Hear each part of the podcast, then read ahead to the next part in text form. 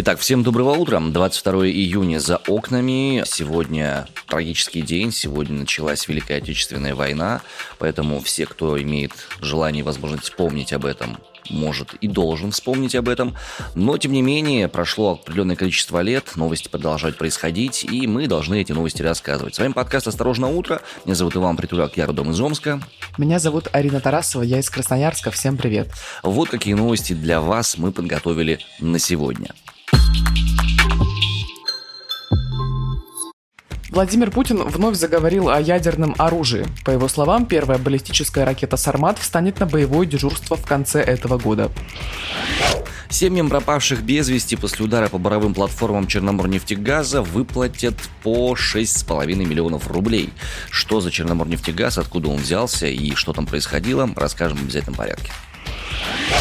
Республиканцы из Техаса хотят отсоединиться от США. И кажется, такое желание возникло у них не в первый раз. Обсудим, что будет происходить в США дальше. Пару дней назад на нефтедобывающих платформах Черномор нефтегаз произошел большой пожар. Пропало несколько человек, так вот семьи пропавших после удара получат по 6,5 миллионов рублей. Как сообщалось ранее, утром 20 июня по буровым платформам Черномор нефтегаз на Одесском газовом месторождении в Черном море нанесли ракетный удар, в связи с чем там начался большой пожар, ну и, собственно, он подошел к буровой скважине непосредственно. Черноморнефтегаз разрабатывают газовые нефтяные месторождения на шельфе Черного и Азовского морей, также в сухопутной части Крыма. Вышки были расположены на западном побережье Крыма с минимальным временем подлета ракет со стороны Одессы, об этом отмечают российские СМИ. Ну и украинские власти ВСУ пока сообщения об ударе по платформе не комментировали, но депутат Верховной Рады из Одессы Алексей Гончаренко со ссылкой на свои источники подтвердил, подтверждал, что украинская армия таки обстреляла эту самую платформу. В свою очередь, депутат от Крымского региона Михаил Шеремет угрожал, что в ответ на атаку Россия в ближайшее время нанесет удары по украинским центрам принятия решений. Вообще уже сообщается, что в ответ на это, непосредственно на удар по Черноморнефтегазу, российские военные уничтожили крылатыми ракетами ангары с байрактарами в районе Одессы. А на момент удара по буровым платформам Черноморнефтегаза а, там находилось 109 человек. Из них, опять же, по сообщениям главы Крыма Сергея Аксенова, удалось эвакуировать 94 человека.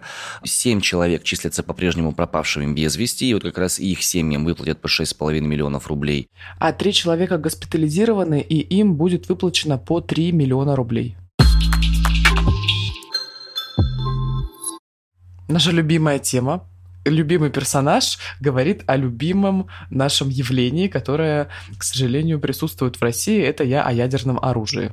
Владимир Путин сообщил, что первая баллистическая ракета «Сармат» встанет на боевое дежурство в конце года. Как это произошло? Значит, была встреча с выпускниками высших военно-учебных заведений в Кремле, и там рассказывал Владимир Владимирович о новинках вооружения, которые использует Россия. Он сказал, что уже в конце 2022 года первый комплекс «Сармат» встанет на боевое дежурство. При этом первый пуск «Сармата» состоялся в конце апреля 2022 года. Соответственно, в Минобороне сообщили, что испытания произошли произошли на космодроме Плесецк, и, и межконтинентальная баллистическая ракета проявила себя хорошо. Что можно сказать про вышеупомянутый «Сармат»? Значит, в 2018 году показывали проект ракеты «Сармат». Во время послания Федеральному собранию вес ее составлял примерно 200 тонн, дальность стрельбы 18 тысяч километров. Ну и, конечно, огромное количество людей, СМИ, наших и не наших, стали с плохо скрываемым удовольствием писать о том, что при верном наведении эта вещь может спокойно уничтожить до половины какого-нибудь противоположного континента. Что еще интересного рассказал Владимир Путин по поводу, так сказать, выпускникам военных военных вузов, он сказал, что надо, значит, э, продолжать традиции доблести и чести, сплоченности и патриотизма, и быть надежной опорой армии и флоту. И еще интересно, ну, сказал, что необходимо гораздо шире применять робототехнику и беспилотные летательные аппараты в деле защиты рубежей Родины. Кроме того, требуется, по его словам, развивать системы вооружения, которые базируются на новых физических принципах, включая лазерное, электромагнитное оружие и другое. Ну что сказать? Хорошо. Ты чувствуешь себя защищеннее? Наоборот, я чувствую себя гораздо более уязвимым. Вот диссонанс, да? Не, Арин, ты тоже должна себя чувствовать поуязвимее. Просто объясню почему. В случае, если вышеупомянутый сармат каким-то образом перейдет из боевого дежурства в боевое состояние, это означает, что фактически одновременно в минимум пяти других странах будет произведен, так сказать, включение механизма судного дня так сказать, специальные автоматизированные средства, которые позволяют даже при полном уничтожении живой силы конкретной страны запустить ответные ракетные удары, что автоматически может привести к уничтожению всей жизни на земном шаре. Почему меня это беспокоит? Да очень просто. Потому что Омск и Орин-Красноярск находятся в первой десятке целей, на которые нацелены, допустим, американские ядерные ракеты. А, боже, скажите мне, пожалуйста, зачем я радовалась всю жизнь, что я живу подальше от Москвы, в центре России, да, как бы отовсюду вроде как до нас далеко. У нас нефтезавод, а у вас там что-то еще интересное находится на территории. Ну да, у нас тут разные секретные объекты. Не знаю, можно ли о них говорить или нет. Так вот, я не знаю, почему я радовалась реально большую часть своей жизни, что я живу в Красноярске, радовалась именно вот по этой причине какой-то такой, знаешь, мнимой безопасности. Вот. Но сейчас есть желание исключительно переехать во французскую Полинезию. Хорошее место, кстати. И, и все. Это прям посреди Тихого океана она находится. Эта местность называется Океания. Вот я бесконечно хочу туда переехать, никогда, никогда не открывать новости и бояться только того, что однажды эти замечательные острова уйдут под воду когда-то там. Еще не скоро, да. В незапамятные, недалекие или, может быть, далекие времена они уйдут под воду. Но ничего, лучше так, чем под ядерной ракетой. Да, мне тоже кажется очень странным э, удовольствие людей, которые обсуждают силу российского ядерного военного потенциала по той простой причине, что как будто бы уже абсолютно доказано учеными, что в случае даже единичного пуска смерть будет всем существующим на этом земном шарике людям. Ну, кому-то быстрое от ядерного удара непосредственно, кому-то медленное от последствий типа ядерной зимы и прочих всяких моментов. Защититься от этой истории не получится. Даже если будут сбиты ракеты на подлете где-нибудь, то яд, разлитый в воздухе, уничтожит этих людей, детей этих людей, внуков этих людей и так далее. Сейчас любой ядерный конфликт это автоматически, ну как это планету на ресет поставить. Как метеорит прилетел и всем хана. Выживут только эти тихоходки. Я хочу быть тихоходкой, кстати.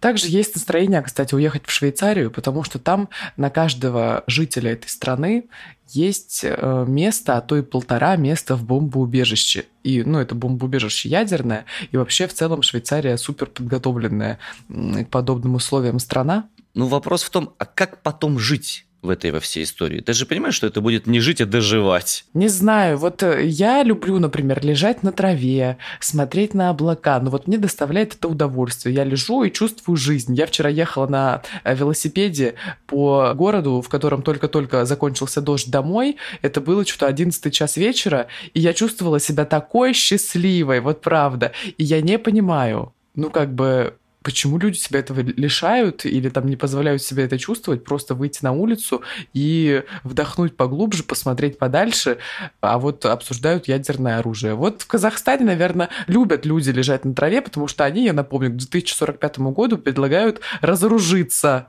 Вообще ядерное оружие всем сдать. Я поддерживаю. В Минстрое заявили, что у нас появилась цель Вернее, у них появилась цель обеспечить нас, россиян, к 30 году 34 квадратами жилья на человека. Да? Хорошая новость, Вань, как ты думаешь? Я просто Но ну, в целом, обычно да. не думаю о жилье пока что. Наверное, возраст позволяет. Так вот, Цитата главы Минстроя Ирека Файзулина. «Базовая потребность человека – это жилье, и наша задача – сделать его доступным. По итогам 2021 года на одного человека в стране приходится 27,7 квадратного метра, плюс 3% в отношении 2020 года. Цель – достичь к 30 году 34 квадратных метров на человека, сказал глава Минстроя на заседании Президиума Госсовета. Короче, строить будут больше. Угу. Покупать кто будет? Путин сказал, что чтобы решить жилищную проблему в России, нужно построить миллиарды квадратных метров нового жилья. В ответ на это заявление Владимира Путина у меня есть к нему вопрос. В Красноярске строится невероятное количество жилых комплексов, просто домов, которые в жилые комплексы не входят, а по одному их строят и так далее. Заселяют ли их? Не полностью. Строят ли новые? Строят. Нарушается ли из-за этого роза ветров в городе? Нарушается. Ухудшается ли экология? Ухудшается. Вопрос. Если не заселяется целиком то жилье, которое уже построено, для чего нам миллиарды квадратных метров нового жилья? А, ну, я позволю себе вмешаться в вашу коммуникацию. Хорошо. Прости, что перебиваю, как бы, да, то есть... Я-то жду ответа. Да, свыше откуда-то, да, я Да. тут на горизонтальном уровне скажу. Ну, во-первых, смотри, в таких замечательных квартирах и домах часто организовывают бордели, фотостудии, съемные квартиры для каких-нибудь людей, которые приезжают на отдых, да, и знаю, что часть квартиры, они не поступают в собственность потенциальным этим э, покупателям, они находятся по-прежнему в собственности у создателя всего этого комплекса и используются как арендное жилье, и за счет этого тоже зарабатываются, продолжают деньги. У нас в городе тут тоже новые свежие застройщики появились из Екатеринбурга. Они, кстати, приехали, строят тоже новое жилье, вырубают для этого всякие разные леса и парковые зоны, застраивают их. И опять же тоже такой классный вопрос. Вот те самые люди, которым это самое жилье необходимо, они как будто не могут его позволить себе даже с ипотеками, даже со всем остальным по той простой причине, что зарплата омская, она не позволяет взять тебе ипотеку даже на льготных условиях. Ну, у среднего меча, например, да. Хотя по официальным отчетам она составляет целые 35 тысяч рублей. Арина, прикинь, 35 тысяч рублей, да, зарплата. А по факту... Вань, что говорить? Вот люди, например, живут в городе Рубцовск. Это э, юг Алтайского края. Там говорят о том, что у меня зарплата 30 тысяч. И это ты еще козырно живешь. Вот хватает с головой. Она работает продавщицей в магазине, и она говорит, что ей вполне хватает, она ни в чем не нуждается и так далее. Но я не могу себе представить, как можно жить на 30 тысяч рублей, когда тебе нужно платить за квартиру, оплачивать коммунальные платежи, совершать определенные обязательные платежи, еще желательно есть. Факт остается фактом. Жилье будут строить это круто, на что будут его покупать и кто будет его покупать. Вот в чем ключевой вопрос.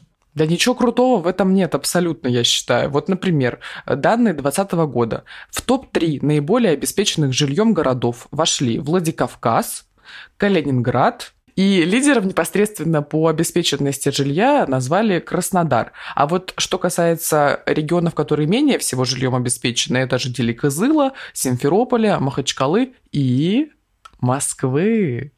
Мои дорогие, как же вы там живете, мои маленькие? Жилья нет у вас. Мои маленькие. А чтобы не испортил москвичей квартирный вопрос, вот так делается. А то что же они порченные квартирным вопросом-то, понимаешь, там сидят все. Ну, я полагаю, что обеспеченность жильем – это когда у человека жилье в собственности, а не съемное. Ну, видимо, просто, насколько я знаю, в Москве большинство людей все-таки снимают. А Вот, ну, наверное, поэтому она вот в топ-5 наименее обеспеченных жильем регионов. Ну что ж, Ваня, сейчас ты в очередной раз убедишься, как легко меня удивить, порадовать и вообще заставить широко-широко улыбаться. Короче, на прошлой неделе я ехала домой и увидела, что бабушки на остановках начали продавать пионы. Ну, собственно, очень быстро я выбежала из автобуса, хотя это была не моя остановка, купила себе букет пионов потрясающего нежного цвета, такие кремовые, нежно-розовые. Ой, приехала с ними домой, а это еще были такие клубочки, они не распустились. Короче, все самое красивое было впереди. Я проснулась утром, и это вообще аромат на всю комнату. Следующие несколько дней я носила эту вазу с пионами с собой по всей квартире. Вот в какой комнате нахожусь, туда идет ваза с пионами, чтобы, значит, смотреть на них, наслаждаться и так далее. Короче, это были самые красивые цветы в моей жизни. Вот так просто и так мало нужно мне для радости и удовольствия. Поэтому мы хотим посоветовать вам сервис FlowWow. Это онлайн-платформа для покупателей и продавцов, на которой можно заказать цветы, подарки, кондитерские изделия, украшения и многое другое. Сервис работает в 950 городах мира, а про каждого продавца можно почитать отзывы других клиентов. Кстати, сейчас на FlowWow сезон чего бы вы думали? Пионов на сайте или в приложении можно заказать букет пионов на любой случай по доступной цене и порадовать маму, подругу или близкого человека.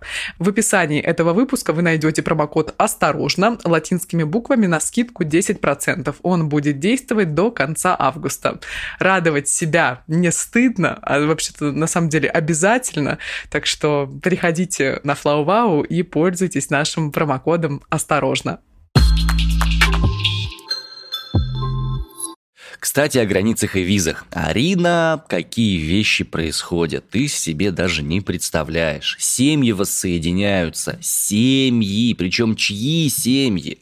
Сын Дмитрия Анатольевича Медведева, Илья Медведев вернулся в Российскую Федерацию из Америки и вступил в партию «Единая Россия». Прикинь. Добро пожаловать, мой дорогой, добро пожаловать. Э, Партбилет ему вручил секретарь Генсовета «Единой России» Андрей Турчак. Медведев, младший, заявил, что в текущей ситуации считает необходимым вступление в партию и планирует принять участие в развитии ряда направлений. Ты знаешь, я прямо вижу, как он сидит в Америке. Где он там жил? В Калифорнии, говорят, он жил. Так вот, сидит он в Калифорнии, утром пьет джус, и вдруг ему э, приходит... Смотрит телевизион.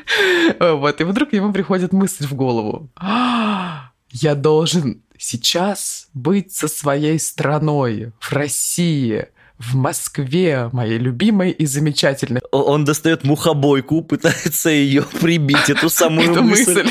но у него не получается. И вот руки сами потянулись купить билет до Москвы. И Медведев-младший, он не знает, он не знает, как остановить свой вот этот вот поток, вот это свое желание. Поскорее покупают билеты, пальцем, значит, сами что-то нажимают, и вот он уже получает партбилет Единой России. Моргнул, так, как говорится, и, собственно, и получилось как-то так. Очнулся с партбилетом, да. Так вот, чем планирует заниматься Илья Дмитриевич? Соответственно, он планирует заниматься развитием детского любительского спорта, проектами по развитию образования и здравоохранения, поддерживать предпринимательство хочет, а также налаживать процессы в сфере импортозамещения и цифровой трансформации государства, партии и бизнеса. О, как раз накануне легализовали параллельный импорт. Вот, возможно, Илья Медведев... Ну, возможно, мне кажется, вообще мы сейчас его имя будем э, слышать все чаще и чаще. А я бы послушал, на самом деле, его имя, потому что он такая реально, с точки зрения политической активности, темная лошадка. Он не появлялся вообще практически нигде, ни в каких э, политических новостях Российской Федерации, просто как будто и не было его. А тут бац, выдернули. И интересно, кто захочет сыграть карта Ильи Медведева, в каком направлении захочет сыграть? Захочет ли сам Илья Медведев стать некой фигурой на этой доске и каким-то образом, может быть, завоевать себе какое-то пространство, вес, получить себе какой-то политический. Все-таки парень довольно долго жил в Америке, в проклятой, мерзкой, отвратительной, жуткой, символом всего мерзкого, против чего бьется его страна сейчас, да. И надо посмотреть, насколько глубоко проник в него этот яд чистогана, эти свинцовые мерзости, калифорнщины, эти замечательные пляжи. Слушай, ну он симпатичный. То есть так ты человеку объясняешь, рассказываешь, готовишь длинную сатирическую тираду, а тебя сбивают на месте фразой «он симпатичный». Да, симпатичный, и что? Ну, не могу сказать, что краш, мой краш Михаил Горбачев в юности, вот. Ну, ты видел его в шляпе? Ты видел? Я не могу назвать Горбачева моим крашем. Мой краш Анатолий Федорович Кони. Видишь, какие разные у нас с тобой краши. Но вернемся к Илье Медведеву. Но он очень похож на своего отца. Я все-таки вот, вот на него посмотреть, на его лицо, вот сын своего отца. И мне кажется, что ростом он тоже пошел своего отца, а я вот все-таки люблю высоких мужчин. То есть не сложится, да? 180 плюс как минимум. Не сложится у тебя. Ну, если внезапно в какой-то момент времени он окажется. Ну, если ты мне в сантиметрах скажешь, я прошу прощения. При всем уважении, да, к твоей юности я хочу подчеркнуть мысль о том, что сантиметры – это не главное. В волшебной палочке важна ее магическая сила, а не размер. Вань, я о росте, разумеется, говорю, да? Конечно, конечно, и я о нем. Вань, ты кому доверяешь свои персональные данные? Какому мобильному оператору? Не знаю, по-моему, с учетом современной цифровой позиции вообще и цифрового состояния, проще мои персональные данные на стене забора написать, и они будут безопаснее. Ну, серьезно, чем то, что у меня в телефоне сейчас там хранится. Вероятно, вероятно, потому что вот, например, Новость про Теле2. Мобильный оператор э, почти вдвое поднял цены на безлимитные тарифы. Об этом сообщает редакция Алексея Пивоварова, который признан в России иноагентом. Так вот, пишут, что безлимитный тариф подорожал с 450 до 750 рублей. В Теле2 ответили, и сказали, что все это враки. Враки это все, потому что подорожал не только безлимитный тариф, но и другие. Но, значит, новая цена, она стала выше лишь на 50 рублей, а вот те самые цены которые распространяются сейчас в телеграм-каналах, они касаются исключительно вот отдельной очень маленькой группы.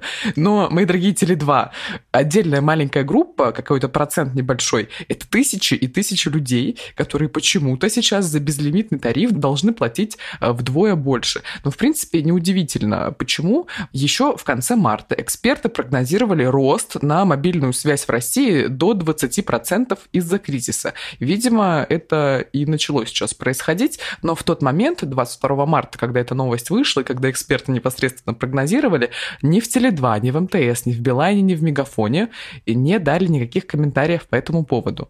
Но история развивается, и Минцифры, и Федеральная антимонопольная служба уже проверяют обоснованность резкого роста тарифов Теле2.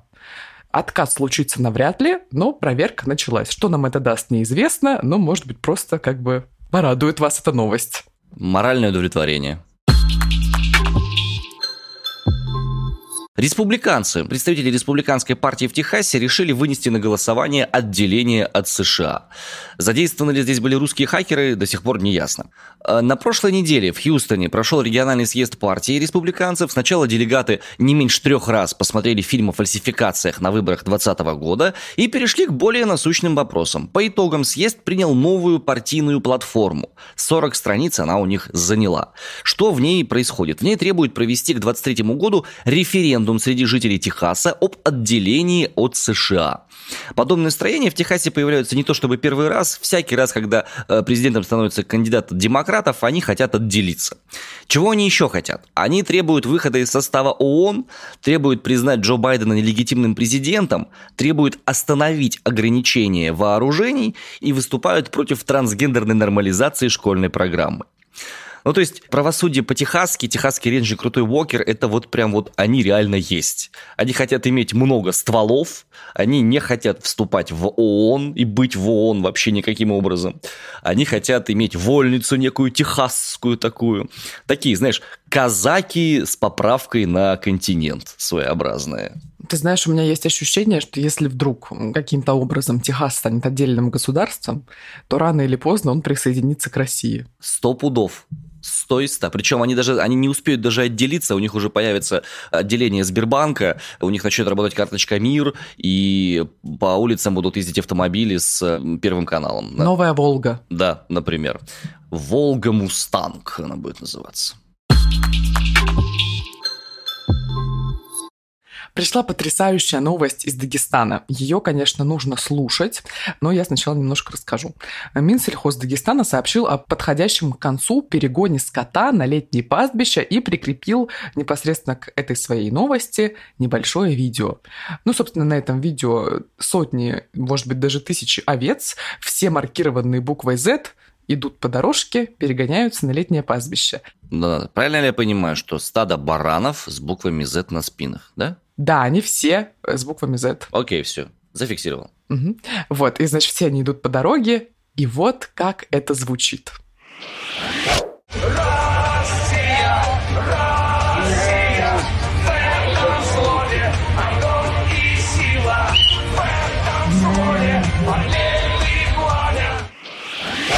Так патриотично. Целый парад баранов я в очередной раз просто как бы напоминаю о том, что с творческими инициативами, особенно в сфере креатива, надо быть очень-очень осторожными, потому что они зачастую могут иметь совершенно противоположный эффект на происходящее. Глядя на вот это, у меня возникает исключительно чувство кринжа, неловкости и неудобства за те СМИ, которые, во-первых, придумали эту историю, во-вторых, распространяют ее, и, в-третьих, они реально не понимают, как это выглядит. Ну да, как бы ассоциация, неужели вот, ну, мне кажется, на поверхности буквально. Вообще есть две ассоциации, возможно, мы с тобой, с тобой подумали об одной, а они думали о другой. Они думали о том, что это невероятная поддержка такая вот массовая баранья. Я не знаю, насколько я знаю, допустим, военных каких-то, да, то они очень трепетно относятся к разного рода знакам отличия, шевронам и так далее. И хотя, конечно, буквы Z и V все еще официально не являются признанными знаками военного различия, но я так подозреваю, что видеть на баранах это как бы, ну, странненько. Ну ладно, им виднее. Тем, кто эту штуку придумал, пусть сами ее расхлебывают. Наше дело рассказать. Все, у меня все на сегодня. Ну, у меня тоже все тогда. Ну все. Это подкаст «Осторожно, утро». Мы закончили сегодняшний новый выпуск. Хватит, ты что, хочешь уже пойти пельмени поесть? Все, зачем сразу пельмени? Нет, у меня утреннее шаурма. А, поняла. Ну ладно, не будем задерживать Ивана. Я только напомню, что на нас можно подписаться на всех подкаст-площадках. Apple подкасты, Яндекс Музыка, Google подкасты, Castbox. Э, на YouTube нас можно и ВКонтакте тоже слушать и писать там комментарии обязательно и свои отзывы. Спасибо. Спасибо всем тем, кто мне в личку написал. Мне сразу стало гораздо менее одиноко. Тебе написали? Да, мне написали. Спасибо. Ой, как здорово. Да, спасибо. Как здорово. Ребята из Минска, спасибо вам. На этом у нас на сегодня все. Иван Притуляк сердечно всех благодарит. Арина Тарасова бессердечно всем отказывает в своем внимании. Это что такое? Ты откуда это взял? Ну, я просто на контрасте решил сказать. А мы вместе с вами прощаемся до завтра. Каждый будний день подкаст «Осторожно, утро» рассказывает вам о том, что происходит в мире. Всем пока. Все, давайте, пока-пока.